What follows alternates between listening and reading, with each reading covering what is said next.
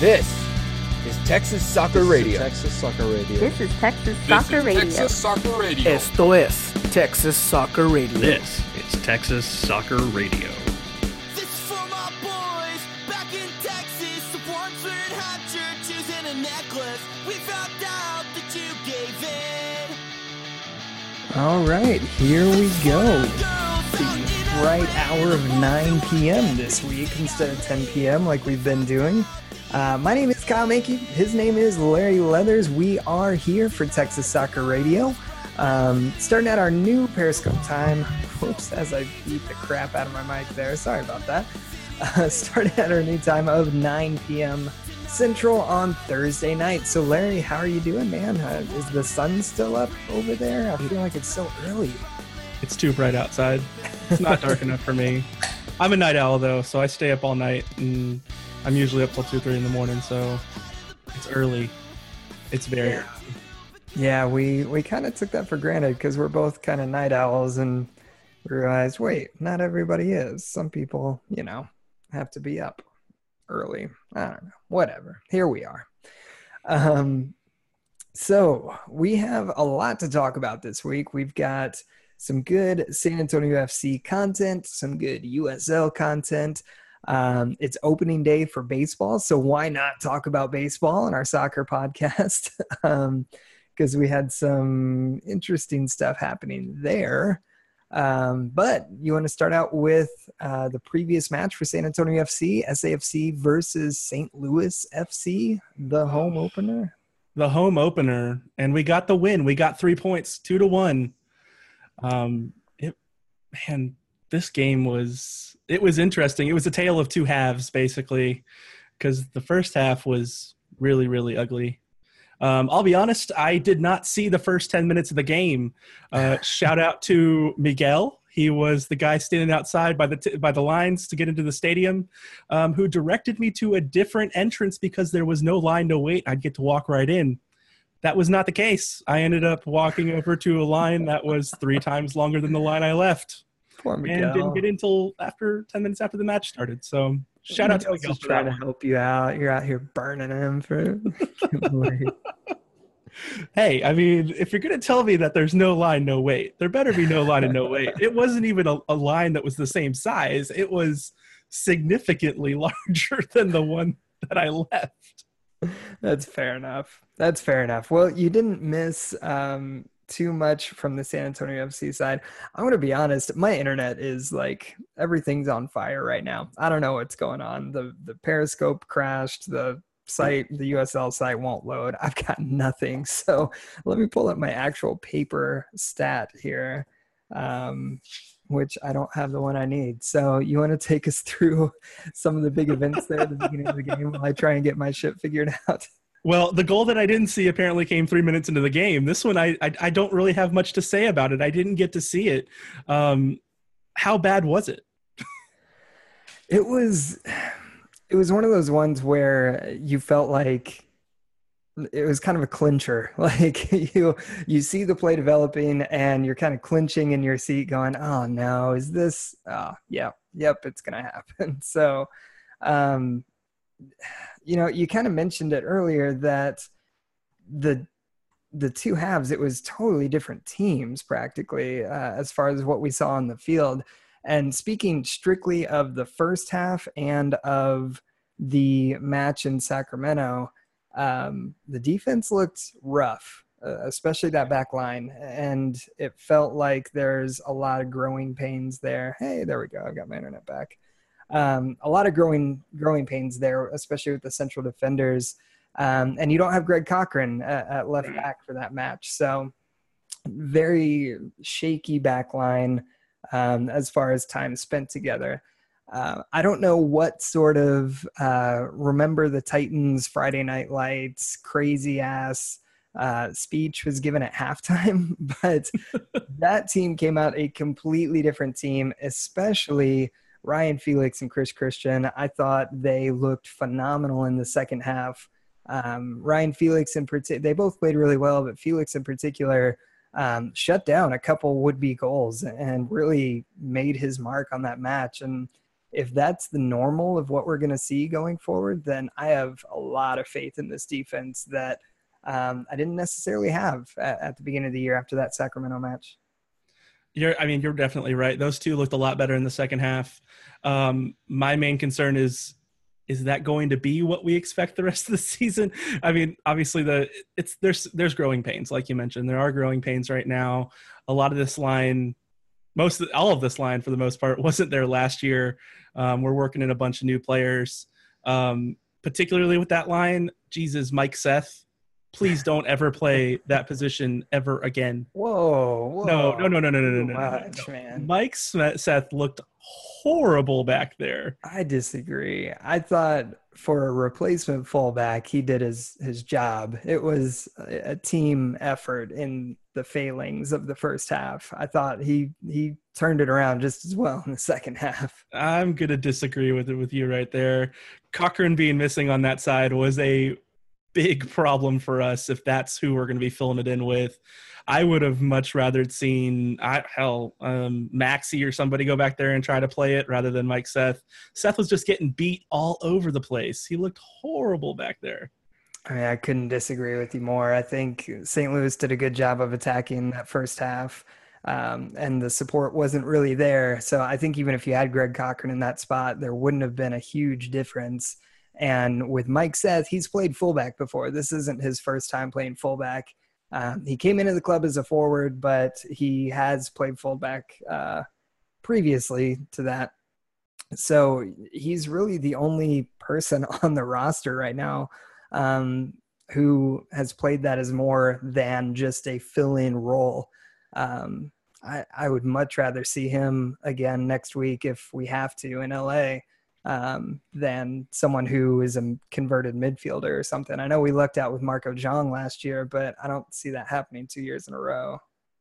No, it's um, yeah. I, I I'm on the complete other side of the fence with you. Seth Seth has no business back there. Just because he's played it before doesn't mean he's good at it or even a replacement level player for that position.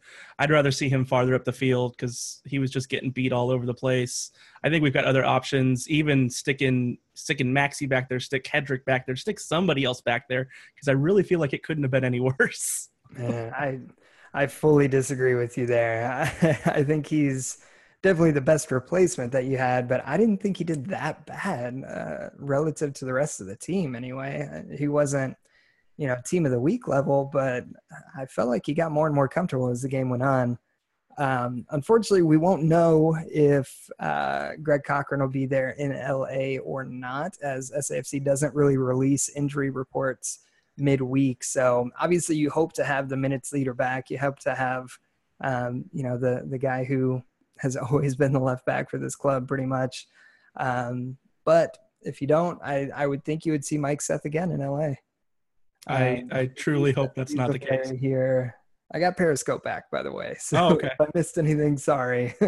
um, chat, feel free to to shout it out again. But um, I, you know, it, it was. I don't want to repeat myself again and again and again. Right. But I, I really think it was a, a team failure in the first half as far as the defense went.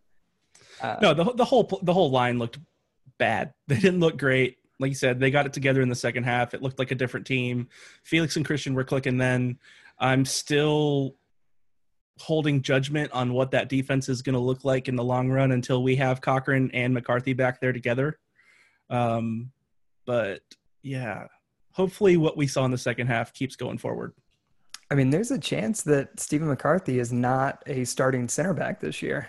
He's been injured, but there's a chance that Felix and Christian are the top pairing. Um, you know, what do you think, especially seeing a second half that was significantly better? What do you think of the back line with those two, Cochrane and King? I'm fine if that's the back line if they continue to improve upon their play. Um, obviously, we know Powell's big on giving everybody a shot at a position every week, so I'm hopeful that McCarthy can earn it. I know he's got the talent for it, um, but you're right; he could definitely be the third one in line now. I just hope that's not the case. I'd like to see him back out there again. Yeah. I just don't know who I'd replace out there between Felix and Christian. They both look good. Um, maybe it's a rest situation where somebody's just getting sad every week and it's just a rotation. I don't know.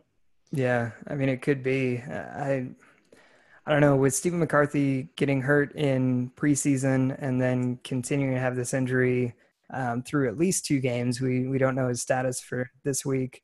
Um, that's not a great sign, especially right at the beginning of the season. But you never know. Maybe you know something else happens and, and he ends up stepping up mid-season or late season when he's 100% um, if it takes that long have no idea what his injury Yeah. is so um, one one thing that was interesting to me is I feel bad for Cyprian Hedrick, man. Like he came in as the guy last year. It was uh, him and Sebastien Ibeagha and Stephen McCarthy was the odd man out in the opener. And um, now Hedrick has fallen to at least fourth on the depth chart because you have um, Felix and Christian, and then Gianluca Cuomo got the spot in the 18 over Cyprian Hedrick. Um, I, I just feel bad for him, man. He's been on the podcast before, super nice dude. Um, hell of a defender in OKC, but I don't know what's happened since that has him at that role. Gonna have to make more of an effort to try and pick him out if we get it get to training during the week to see what's going on with him and how he looks. Because yeah, we just we haven't gotten to see any of him and don't really know what happened and why he fell off in favor uh, Yeah. with Powell here. Well, one combination, one pairing that is absolutely working Mikey Lopez and Chris Tierpak. Uh, I almost said Mikey Tierpak, like just combine them both, right? um, It works. So, uh, yeah. Um, killer, killer pairing through the first two weeks. Um, the both goals were generated by those two. they each got a goal and an assist off of those two goals. Um, I think I wrote in a, a tweet or in a thought of some sort that it's like watching two school kids play. And part of that is because that's exactly what it is. These guys played together in the youth training, uh, in the youth age. um, sorry, I'm all distracted. My internet keeps going in and out, my Wi Fi. So, you know, flying, flying blind here a little bit, old school. Um, anyway, what do you think about that pairing so far? And, you know, do you think this is something that is going to carry the attack for the season? Well, they seem to be picking up where uh, Guzman and Guadarrama picked uh, started off in the preseason. So obviously, we didn't see Sonny in the first match because he was injured. Um, he did come in in this game, but as a sub. Uh, so I'm hopeful that maybe we they're they're picking up the slack here, and I'm hopeful that um, if those two can keep firing off together. Guadarrama and Guzman can pick up together. Geez, unstoppable force up front there. If we've got two pairings that are just hitting off every night. Yeah. I, I think the one thing that this team doesn't have is like one guy that's like the guy. Um, you know, unfortunately, they just missed out on the bidding for Zlatan. Uh, he ended up with the Galaxy instead of SAFC.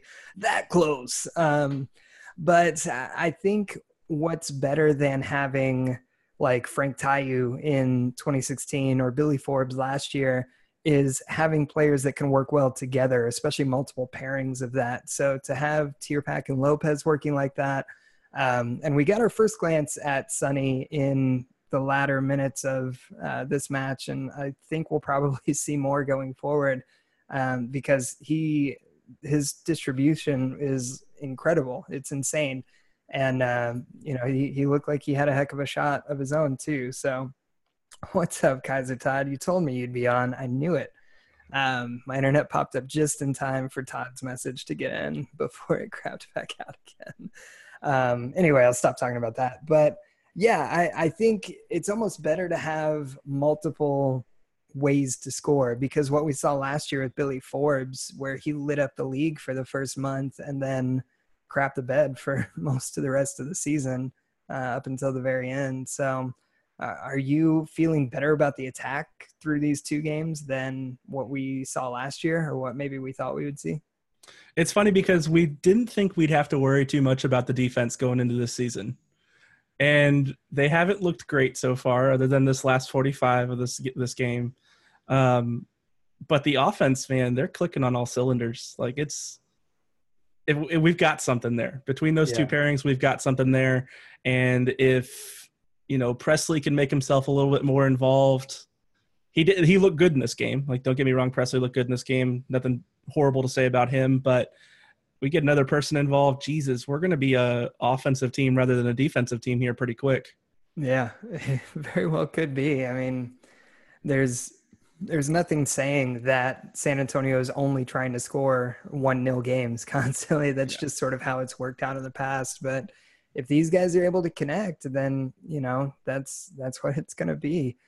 Um, before we get into a topic that's probably going to take up a good chunk of our time, I want to just hit kind of the recap of this game as far as cards go. So uh, San Antonio FC does currently lead the league in uh, cards. Last I checked, I haven't checked today, but yesterday um, they were leading the league. So we did it. um, You just got a red card for saying that. fuck. All right. Well, see you guys later. um, so in this match, uh, Diego Restrepo gets one in the 76th minute after Sonny Guadarrama was just spear tackle. like it was Yeah. an ugly hit. Um, and Diego got one for arguing. Um, Pekka and Mikey Lopez each got yellow cards, and Sonny got his own card in the 83rd minute. Um, whereas St. Louis, they had one yellow card distributed. Um, before we get more into that, Jesus asked on Periscope, would you rather have a defensive or offensive team? Um, what do you think, Larry? From a fan standpoint, an offensive team is way more fun to watch. So if we're going out there and shooting hot fire and we're putting in two, three, four goals a game, that's going to get the crowd super involved, especially at those home games. And it's going to make Toyota Field rock like it's never rocked before. So I am all for having an offensive team personally, as long as we're able to keep ourselves ahead. Yeah, How about you? I'm right there with you, man. You you stole the thought right out of my head because as much as I love watching this team and watching soccer in general, uh, some of those zero zero draws and one zero games they can be a little less exciting than you know four three matches or you know two ones or, or whatever. So obviously you never want to concede a goal. None of the goalkeepers or defense or anyone wants to concede a goal. Um, but I I would rather see more goals conceded and scoring more as you know what i mean like that's that's just personal preference i think it's more entertaining but that's not what i expect though i think we're gonna get back to seeing a lot of clean sheets here before too long Uh, yeah, I'm, I'm sure you're right. I'm really hoping that we're more balanced overall. Um, if we've got those two pairings kicking off, scoring goals, then and the defense figures themselves out, which it seems like they're slowly getting there, we'll be in good shape. Yeah. Well rounded's a good way to go too. i mean you've got four points through the first two weeks. That's nothing to complain about. No, Um, not at all. we're, we're just gonna kind of see where this team heads and you know i think just thinking about that offense versus defense type thing again uh, an attacking team is hard to find in usl an attacking team that can do it well. And i think when you get to the usl cup playoffs um, you're seeing a lot of teams that bunker down and they're going to um, try and take you to pks which we saw um, san antonio fall on last year so i um, I hate PKs. Can we please not go to PKs anymore? So my point being, if you're able to generate more goals and put the pressure on the other team to catch you at this level, that's that's not necessarily a bad thing. But um, just wrapping up this game, Kyle Greig from St. Louis got the first goal in the second minute. Uh, Mikey Lopez put in a beautiful header in the 21st minute, and Chris Tierpak finished one in the 60th minute of the match. Um, yeah, I anything else about this game specifically before we talk about the topic that we both know we're about to talk about? No, we may as well get right into it. I don't know that either of us want to, but we're gonna. so yeah, here's the thing. Um, right after after the game, I guess Monday morning, Sunday night, there was a Twitter thread that started that I'm I'm not going to name names specifically because it kind of took a turn that um, I think most people didn't really want it to take. Um, but the the gist of the thread was that some folks want to see Matt Cardone starting in goal instead of Diego Restrepo. And so the first let's address just the the play style, I guess. I, I'm struggling to figure out how to break this down, even though we've had all week to think I about know. it. It's a tough subject to, to, to talk about, honestly, especially with the way it went down, because it went from banter about players and devolved into personal attacks on them, and it got really ugly really fast. I was at work. I I had to silence my phone because it was literally just dinging every second, and my coworkers were like staring at me, going like, "Everything okay over there?" Because it was like 200 plus notifications in four hours that morning Welcome to soccer Twitter. seriously it was it was bad Yeah. um yeah no it's let's play style okay so i don't even know if that's the right place to start Yeah, where do you want to start everybody gets an opportunity on safc?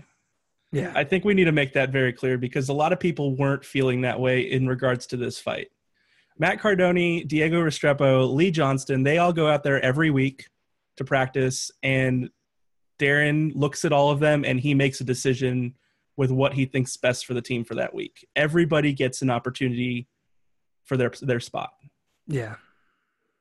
yes it's hard to argue with benching the 2017 usl goalkeeper of the year however if matt is out playing him in practice matt would be in the goal i think that's the easiest way to say it Yeah. I think Um, we both love D- Matt. We both like love Diego too.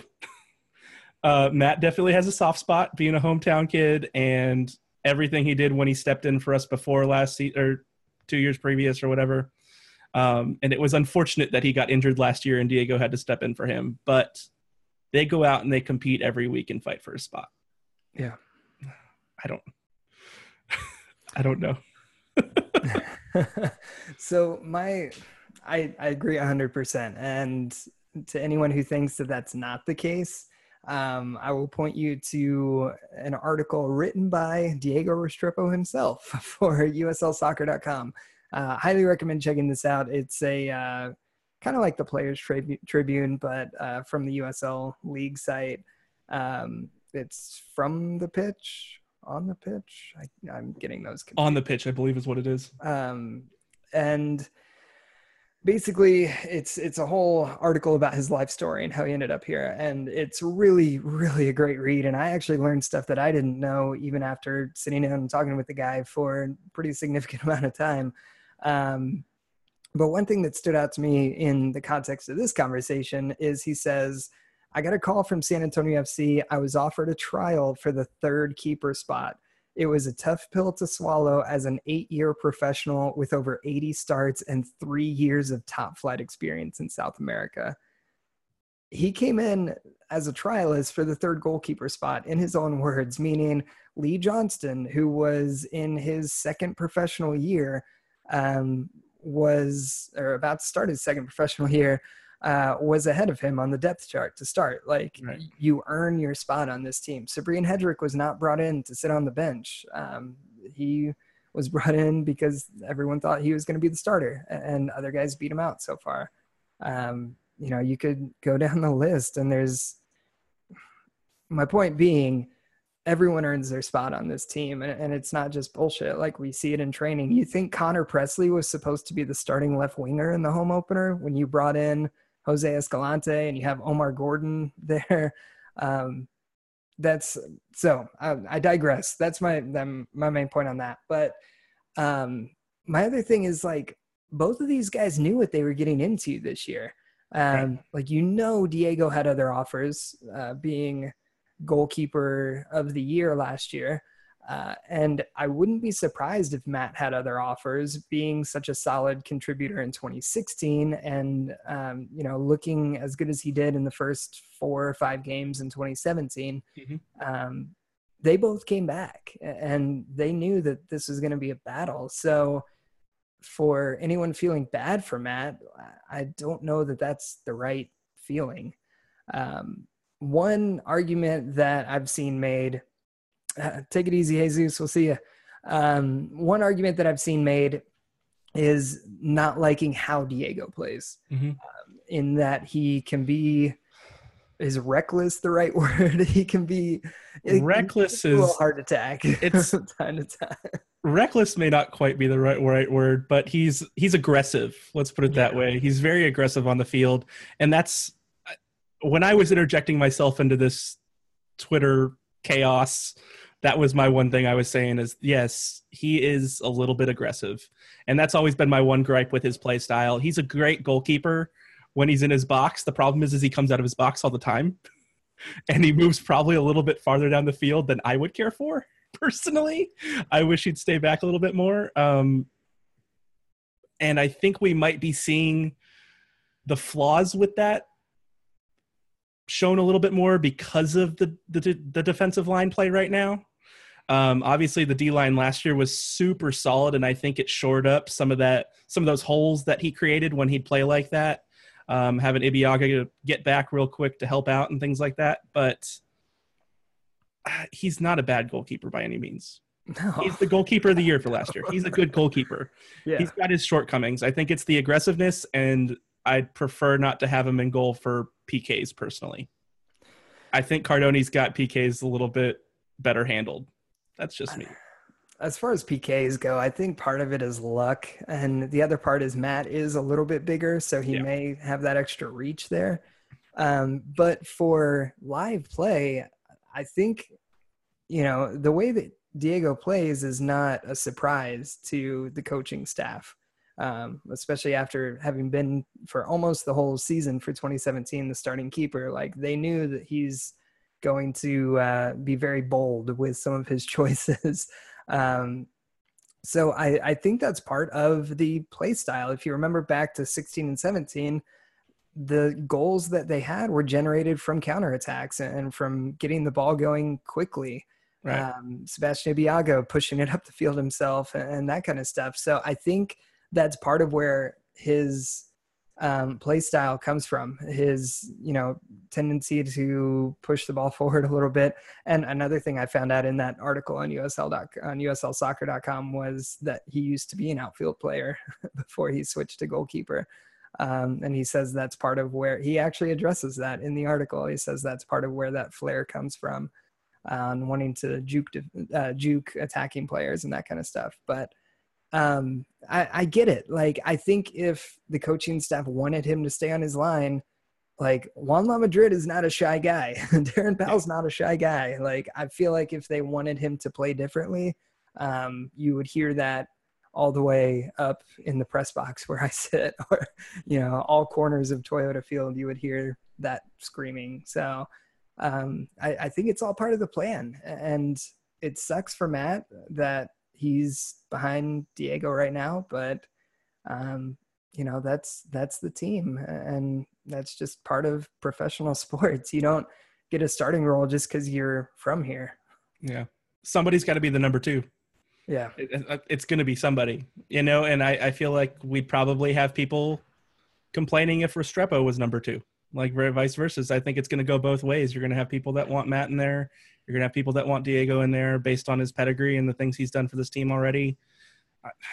It's Powell's making the best decision that he can for the team to make it successful. And I Yeah. think that's the bottom line. We have to trust in Darren to make decisions week to week we may not always agree with all of them and some of them may not be the best ideas at the end of the game but i i can't fight having diego in goal yeah, I'm right there with you, man. I Matt's a super nice dude and a hell of a goalkeeper, um, but you know that's that's where we are. And the thing that makes me sad, I'm I'm supposed to be unbiased. I'm supposed to be neutral about this kind of shit, but um, at this level of team, at you know the USL level, media gets a lot of access to the players, and so I've talked with these guys a lot, and um, you know Diego gives a shit, man.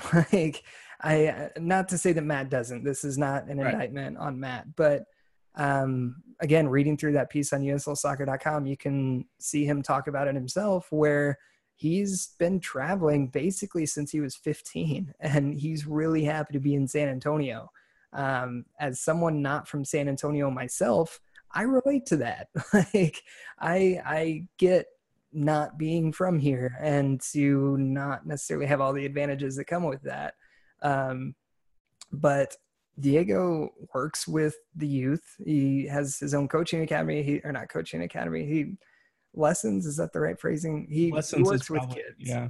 um, and he puts on events for kids and for teaching and you know every time i've seen it's been very community involved and offering you know anyone can come out and that kind of stuff so to say that he doesn't care or he's not from here or whatever like yeah he may not be from here but it's his home now and it's the first time in a decade that he hasn't had to look for a new club and you know I, I think maybe that just strikes a chord with me and maybe it does for you not being from san antonio Yeah. either like it, it strikes a chord with me that piss, it pisses me off is what it does when people uh, think that just because someone is from here they should get more advantages than someone who's not so anyway let me get off my soapbox real quick No, it's a it's a good soapbox to be on. It really is. It's I, I keep saying it. Everybody earns their spot. They work hard every week. Everybody earns their spot. That's the end of this conversation at the end of the day. that's it Everybody can bitch about it all they want and moan about it and complain about it, but that's what's happening at the end of the day. All those guys work hard. everyone's entitled to your opinion for sure i'm not trying to silence anyone or say like if i disagree with you i'm going to argue on my podcast which i guess i am but you know um, you're you're welcome to your opinion but just remember like these are real people and this isn't the first time i've said this on this podcast where people say stupid shit on the internet and forget that like you know they can read it or like shit that you wouldn't say to someone's face Right. um, you know, it's one thing. I think NBA players and NFL players, like, yeah, they're people too, and it sucks when people are crappy to them. But I think they expect it more.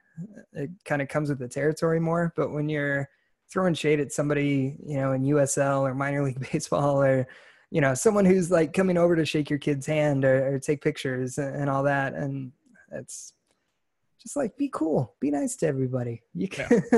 that's that's my point. anyway, Yeah, we can be better. We can be better as fans and Yeah. better as people on the internet for sure. Yeah.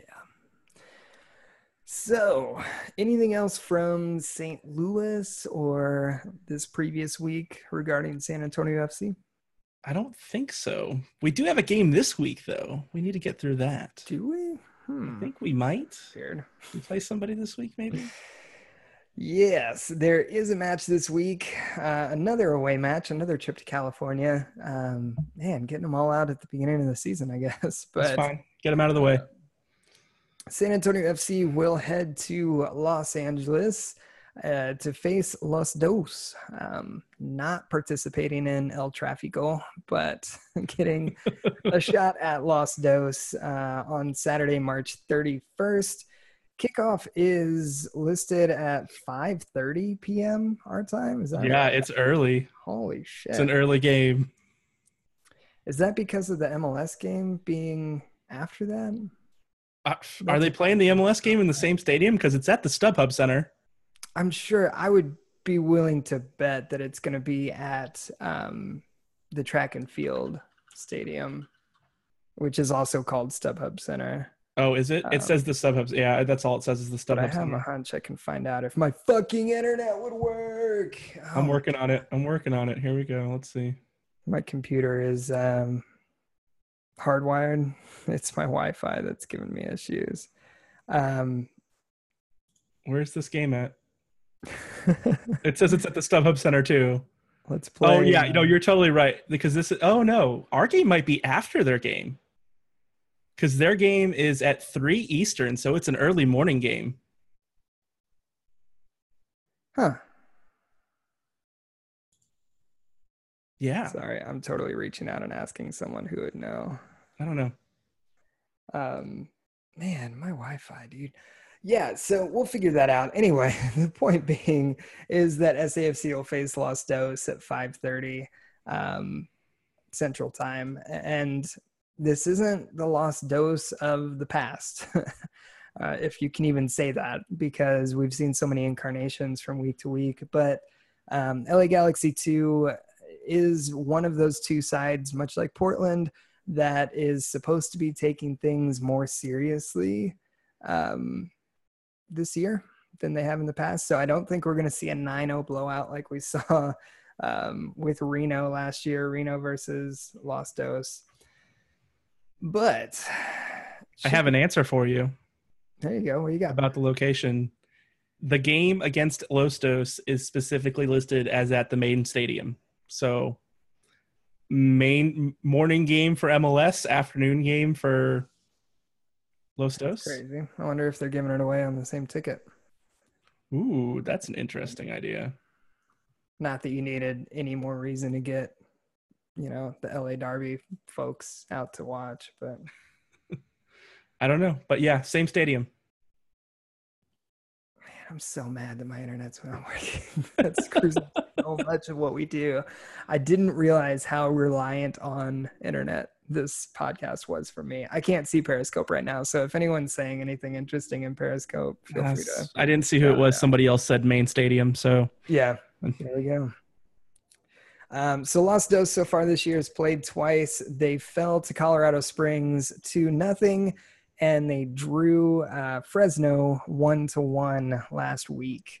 Um, this looks like it'll be their home opener here on March 31st. So should be interesting. I mean, there's got to be so much focus on you know Zlatan's coming to town and El Trafico's that weekend. Like, I wonder how much that affects the USL side to have so much else going on with the MLS side and and in the city. Like, I can't imagine unless they do it as a double header. I can't imagine that there's going to be too much fan support for this, right? it might be a pretty empty Like game. We'll see. Um, I'm just hoping that we don't have plane issues trying to get out there again this week. yeah. Did we talk about that last week? We did, We right? did. We glossed over that for sure. Jeez. Yeah, so that was yeah, hopefully the planes will go a little smoother than last week and you won't have someone saying that the plane might catch fire as they fly. Oh God. that's ridiculous. Who says that? It's like the guy running through, calm down, calm down. Anyway, um maybe probably won't see a pregame show before that. That's kind of early. We might. We might hop on Periscope and do a little pregame show again.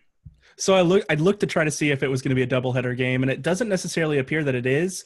But interesting enough, I did not realize that LA Galaxy 2 is doing ten dollar tickets for every seat, and it's all general admission in the StubHub Center. You can sit wherever you want. Damn, that's pretty Yeah. cool. It's a pretty good deal right there. Yeah.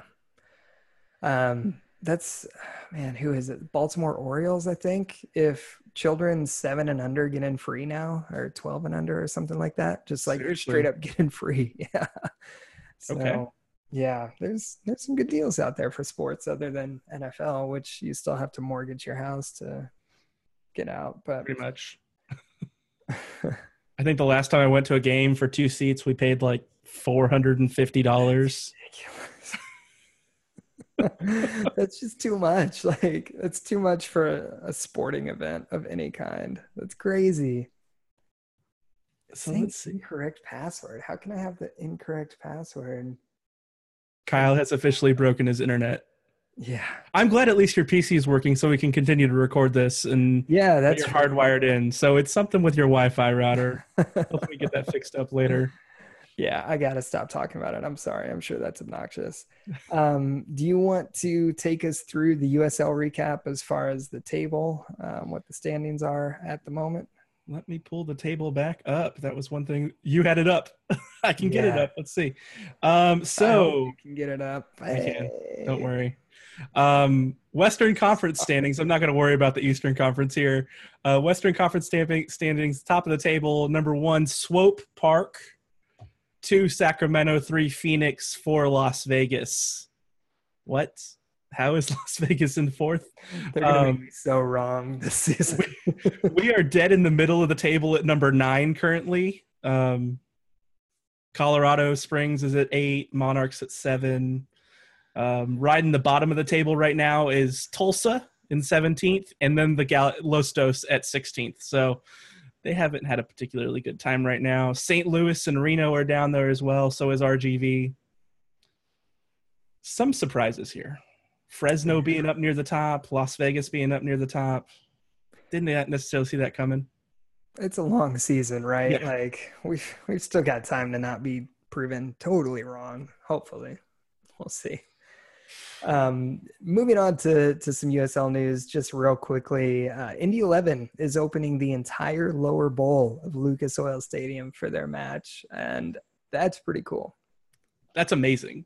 I I, I started this season really wanting to go to Las Vegas to go see a game, and I'm full in on going up to see Indy play a game in, in Lucas Oil. That's that's to be an amazing place to be for a game. Yeah, that's we've talked about it before, but for people who can't get into that stadium on an NFL day, to be able to go in and see a quality soccer match in a really cool environment, really unique environment, that's that's pretty cool. I mean, Atlanta has proven, uh, Seattle has proven you can do soccer in a football stadium if the configuration is right. So as long as you know they don't mess it up too bad and people show up, it's it's has the potential to be a really cool home field. It's going to be interesting to watch what happens with their ticket sales and if if they're able to fill out that lower bowl because that would be Yeah. amazing, absolutely amazing for them and for the league. And our favorite non Texas team, Las Vegas Lights, have made two key signings, uh, two meme signings Freddie Adu and Cash, the mascot, who is named Cash and looks like Elvis. So I don't know what's going on there, but Who rode in on a mo- motorcycle into a casino at his announcement? I love everything about that club. It's so bad. It's so gaudy. It's so tacky, and I can't get enough of it. Oh man, get just redo the uniforms and then we can talk. Ugh, I love them. I love everything about it. I have no complaints about that team. so tacky, so tacky on so many levels. If this was like Des Moines or something like that, uh, then that'd be something different. But for it to be Las Vegas and for them to be owning their stereotype so hard, like I don't know how people can hate Las Vegas Lights FC and love Flying Chanclas de San Antonio. Like it's the same thing. Like you're just, you know, just going for it.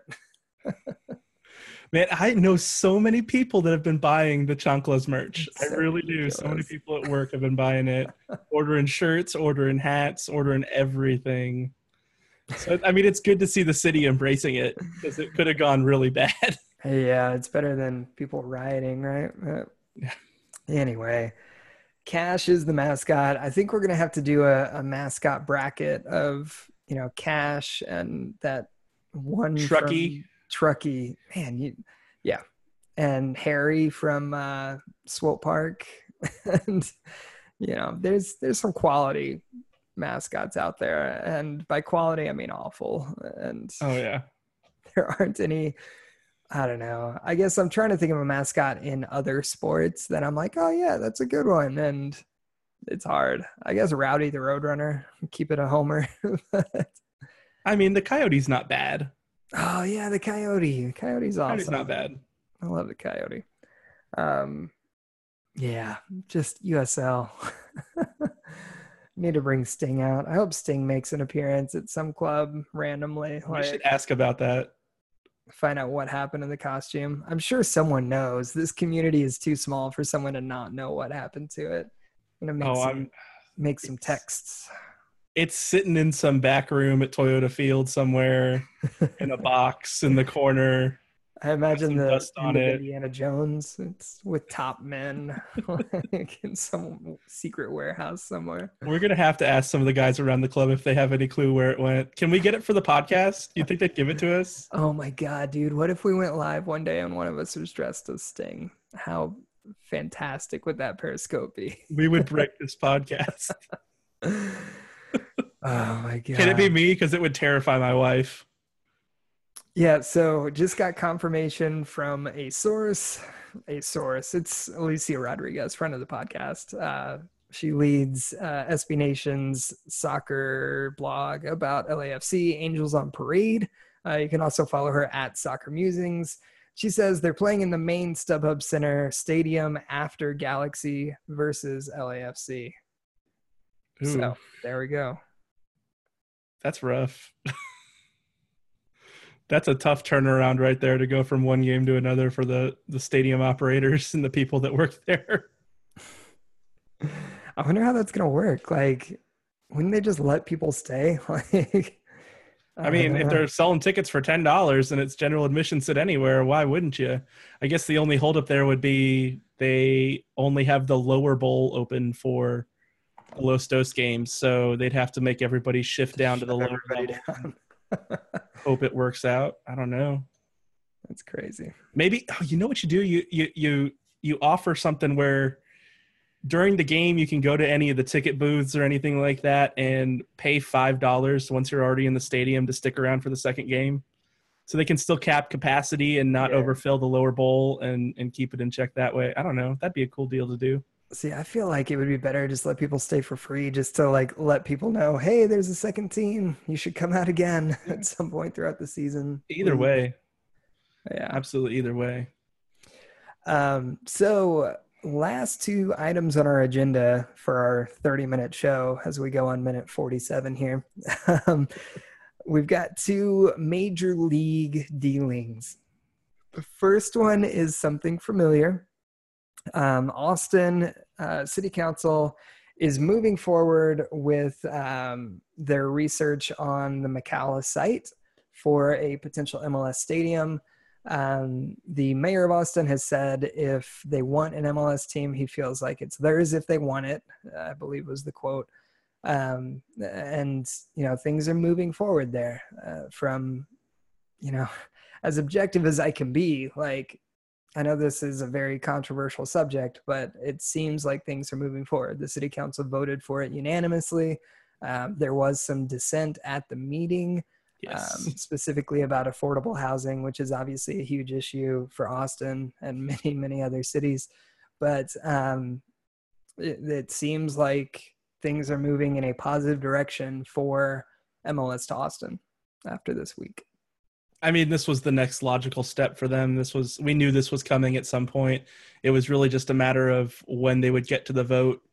God, I am so glad we didn't sit down and try to watch that meeting last week, considering it went till what midnight. Well, did you hear why it went to midnight? No, So it was originally scheduled for like item 47 or something like that, like towards the middle of the pack. And the listing, instead of having McKalla Place, it was McKalla Road or something like that. Like Oh. instead of one ending of the street, they had a different one. and so, because government being what it is, um, the official rule is if you're going to change, you know, what it's about, you have to move it to the back of the list. So, I didn't hear of- that. yeah, because of one uh, crappy typo, it ended up costing like an extra seven hours. They were literally there past midnight because they sang Mayor Adler happy birthday as the Yeah. broadcast was shutting down. So shout out to Chris Bills and Josh Babetsky and all the other friends of the podcast that uh, stuck that one out because that was brutal. Uh, Josh Jackson spoke to um, all great Twitter follows if you're uh, following the Austin stuff. So Yeah, those guys were committed. That's for sure. I mean, we were recording last week when this meeting was going on. I was Yeah, hoping that they would be done before we started the podcast, and it's twelve o'clock at night, and they're just getting around to soccer stuff. So. yeah, yeah, that did not work out.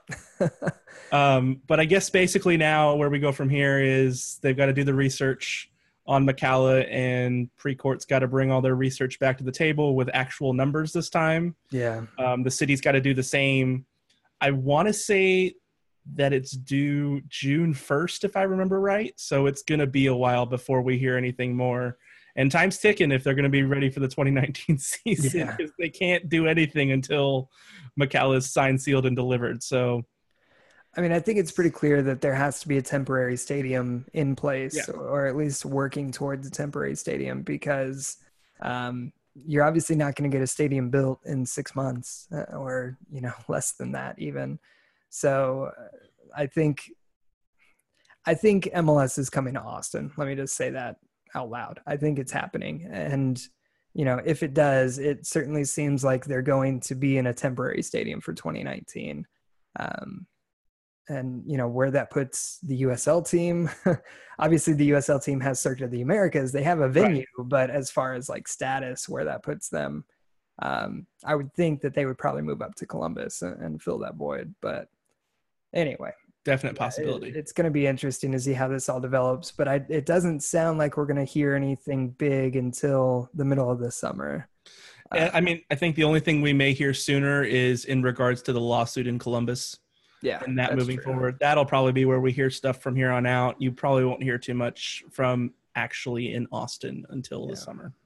which for anyone who missed it, um, PSV, the owners of Columbus Crew, did officially give their notice of intention to leave Columbus um, to fulfill that part of the law, even though they're still arguing that that law is invalid. Um, and something important that we didn't have listed down, but Orlando City just sold about 8% of their shares to uh, another owner which uh, the important part is we got an actual valuation of an MLS team for the first time in a few years, and it was almost half a billion dollars. It was in the four hundred million dollar range.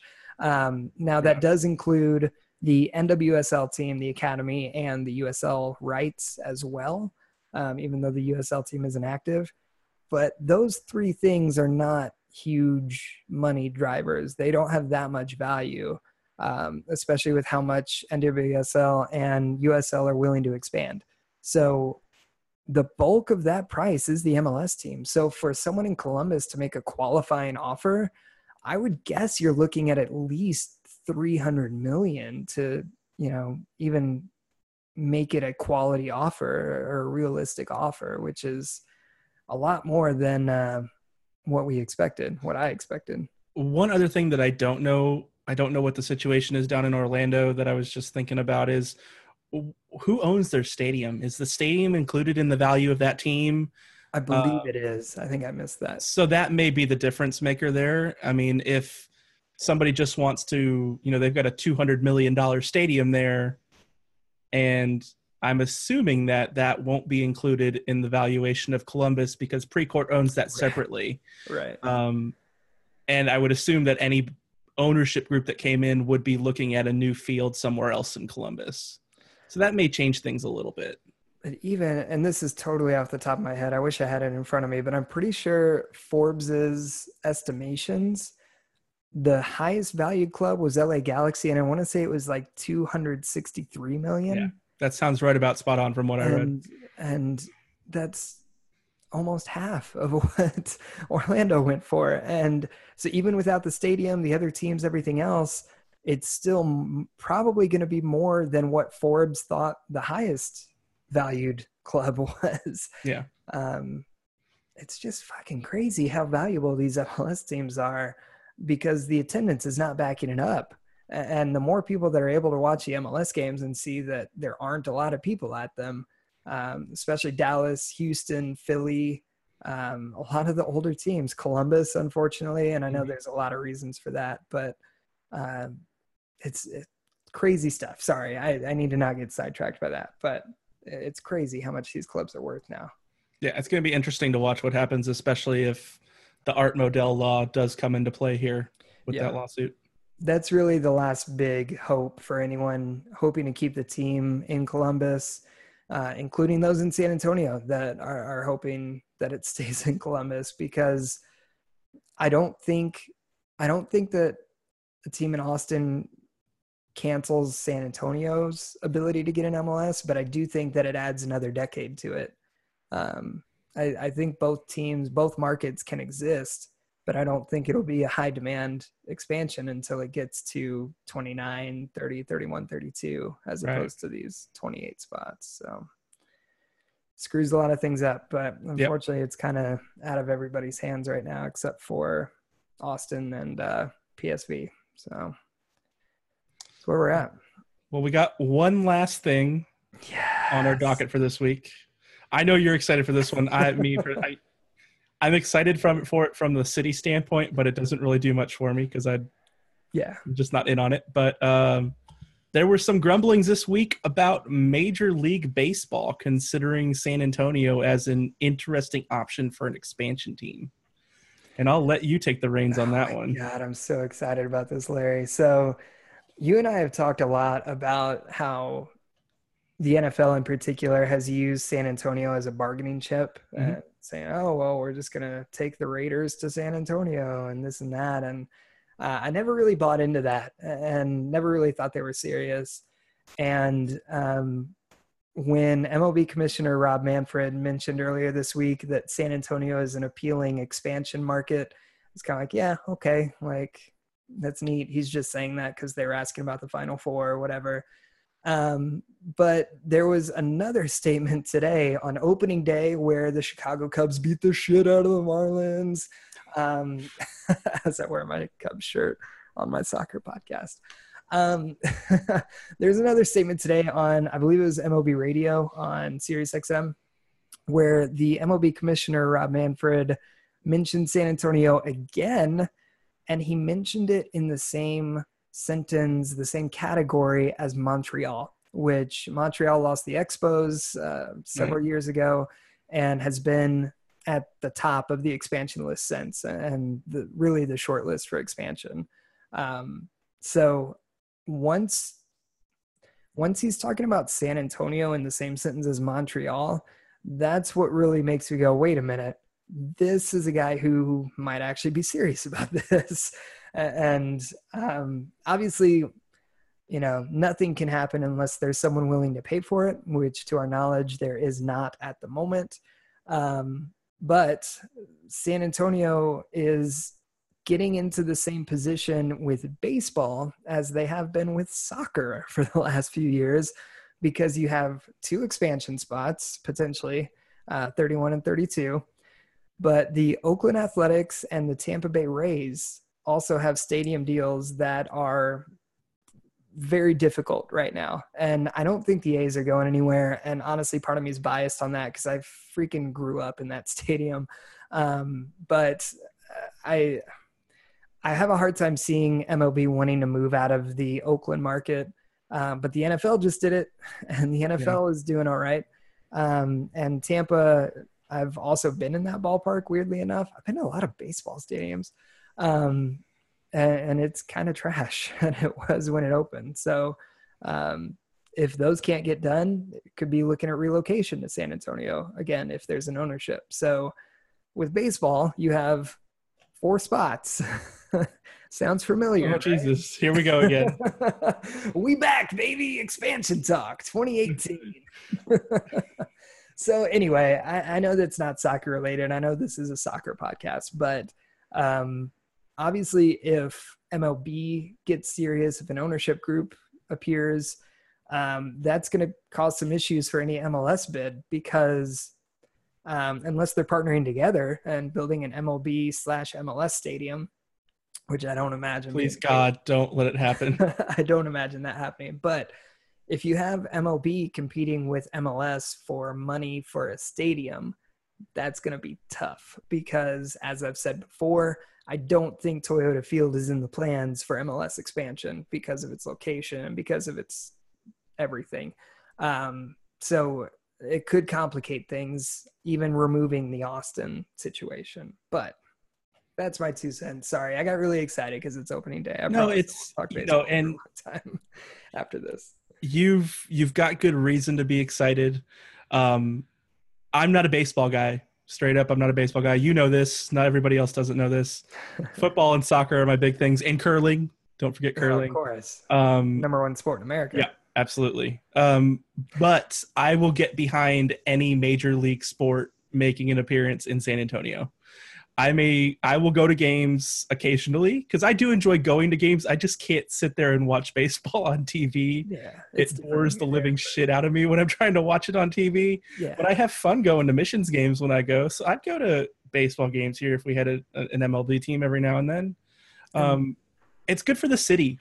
Like another any more major league sports, be it baseball or hockey or soccer, any of those coming to San Antonio is good for us and good for the city. I'll get behind it. MLB had 72.6 million in attendance last year. Um, Holy if shit. The number I saw earlier was correct. So Well, they also have what like three thousand games a season, so yes, but is as much as baseball is dead to a lot of people and as boring as it can be for a lot of people, um, it's still bigger than MLS. It's not bigger than Yeah. soccer. Um, you know, Liga MX and Premier League and national team that outranks baseball at this point in viewership. But strictly talking about MLS and of course USL, MLB is the number three behind basketball and football. Um, so to have that in San Antonio would be huge, and it would only increase the city's profile, and it should increase MLS's drive to get a team there. Um, the cool thing about baseball to me, we were talking about this last night, is that, like you said, there's 162 games, so the cost of going is so much cheaper. like Yeah. you can get decent seats for 10 bucks. You can do a thing like Baltimore's doing where, you know, kids get in free and there's there's just a lot of opportunity there. So I hope that it all swings positive and it all hope it all means like a way that San Antonio can get soccer and baseball and keep basketball. Um, I don't think the NFL's ever coming here, but just it would be cool for the city is my main point and the main reason we're talking about it on here. So before we go, I, I want to ask because I'm going to put you on the spot here a little bit with this Oh, baseball stuff with numbers. Do you have any clue what it would cost, like an ownership team, to put a team here? Like, I feel like I heard numbers that were like in the billions of dollars. Oh, yeah, team here. easy. So the Marlins just sold for over a billion, um, and that's with a brand new stadium, Right. but also with the Derek Jeter discount. Like they sold that as cheap as they could because they wanted Derek Jeter to be an owner. Um, so that's the most recent valuation, as far as I know. Um, but to to bring in a new stadium and an expansion fee and player salaries and everything else, I can't imagine it being less than a billion. The the entry fee is just so much higher than MLS. Oh is. yeah. And I don't I don't know that the Spurs would be interested in that just for that pure reason. Um, which is why I'm kind of wondering if there's another ownership group that could step up. It's definitely not the missions ownership group. They don't they don't have that kind of money as far as I know. that's But, ridiculous money. yeah. Yeah, I mean that's major league, man. like, Yeah, yeah. You're right. You're not wrong there. Yeah, it's it definitely comes with a price. That's why again, I'm really excited right now. It's opening day. I'm a baseball fan in addition to soccer and football and hockey and everything else. But um, you know, there has to be an ownership group for it to happen. Right. Um, it'd be really freaking cool for the city though, if if they could make it work. Um, before we go, I want to hit up Twitter real quick.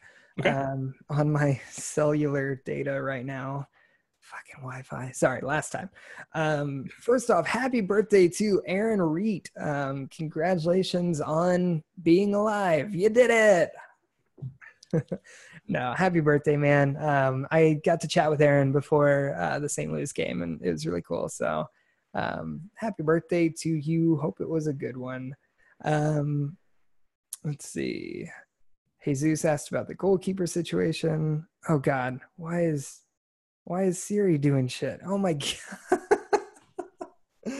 my broke it. iPad and my phone and like everything just kicked into I can't even say your name or it'll bring it up again. All right, here we go. Um Tomas says, seems like we're much more inclined to play with possession through two games. Is that just a plan going forward, or is it just these two games? That's something that I'm really interested in finding out because, like we talked about with Diego's play style earlier, they last year they wanted to get the ball forward quickly. It was possession with purpose. It was um, you know not wasting time with a lot of backward passes and, and that kind of stuff. So um, I know Darren Powell wasn't worried about possession last year when we asked him about it. It was kind of an irrelevant number. Uh, was the vibe that I got when I asked him about it. But it is something that we've noticed through these two games. There's a lot more possession, um, but there's goals being scored. So I don't know. What do you think, Claire? Remains to be seen. I'm not ready to put a verdict out yet. Yeah, I think we need a bigger pool of games to look at. Talk to us in six weeks, and we'll see what we've been doing. Yeah. Well, I'm really glad that we could figure out stuff on the fly here tonight. We could text our friends. We could complain about internet. We could talk baseball. Um, man, I feel like we had a more soccer relevant podcast in the off season. How did we manage that? I mean, we, I, I don't know. We just did. whatever.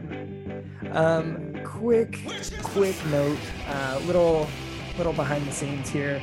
We had some issues last week and a couple weeks before that too with our podcast hosting. Um, so not hosting as in me and Larry, but like the people that we upload our podcast to and they distribute it. Um, so we fired him and we got somebody else and we are all set up with them and we're really excited about it. So you can go to the brand new TexasSoccerRadio.com and play all of our episodes there. Uh, you can find us on Apple Podcasts, on Stitcher, and now on Google Play as well. Um, that link was broken, it's been repaired. and, Sweet. um, all things go well, you'll be able to find us on Spotify in the not too distant future, too. But we have to uh, show that we actually have an audience. So keep downloading, keep playing, and eventually we'll be on Spotify and take over all of your podcast apps one by one. So You don't even have to listen. Just download. just download. Just It's download. probably better that you don't listen. let's, let's be real. Um, if there's anywhere that you want to hear us and you're not currently hearing us, please reach out and let me know on Twitter at Kyle underscore Mankey or at TX Soccer Radio, and we can get that figured out. We can host pretty much anywhere. We we found some really good guys, and hopefully they don't go out of business or crap the bed like our old host. Yeah. Anyway, oh, not, Oh, well. to, not to shit on them too much. Moving on. show. Anyway, I have been Kyle Mankey. He's been Larry Leathers. Thank you so much for listening, even though we got a little off the rails. Uh, we'll have a guest for next week. We'll be back to normal next week, and uh, it'll be fun time. So 9 p.m. Thursdays on Periscope. Come hang out. Until then, we will see you later. Take care.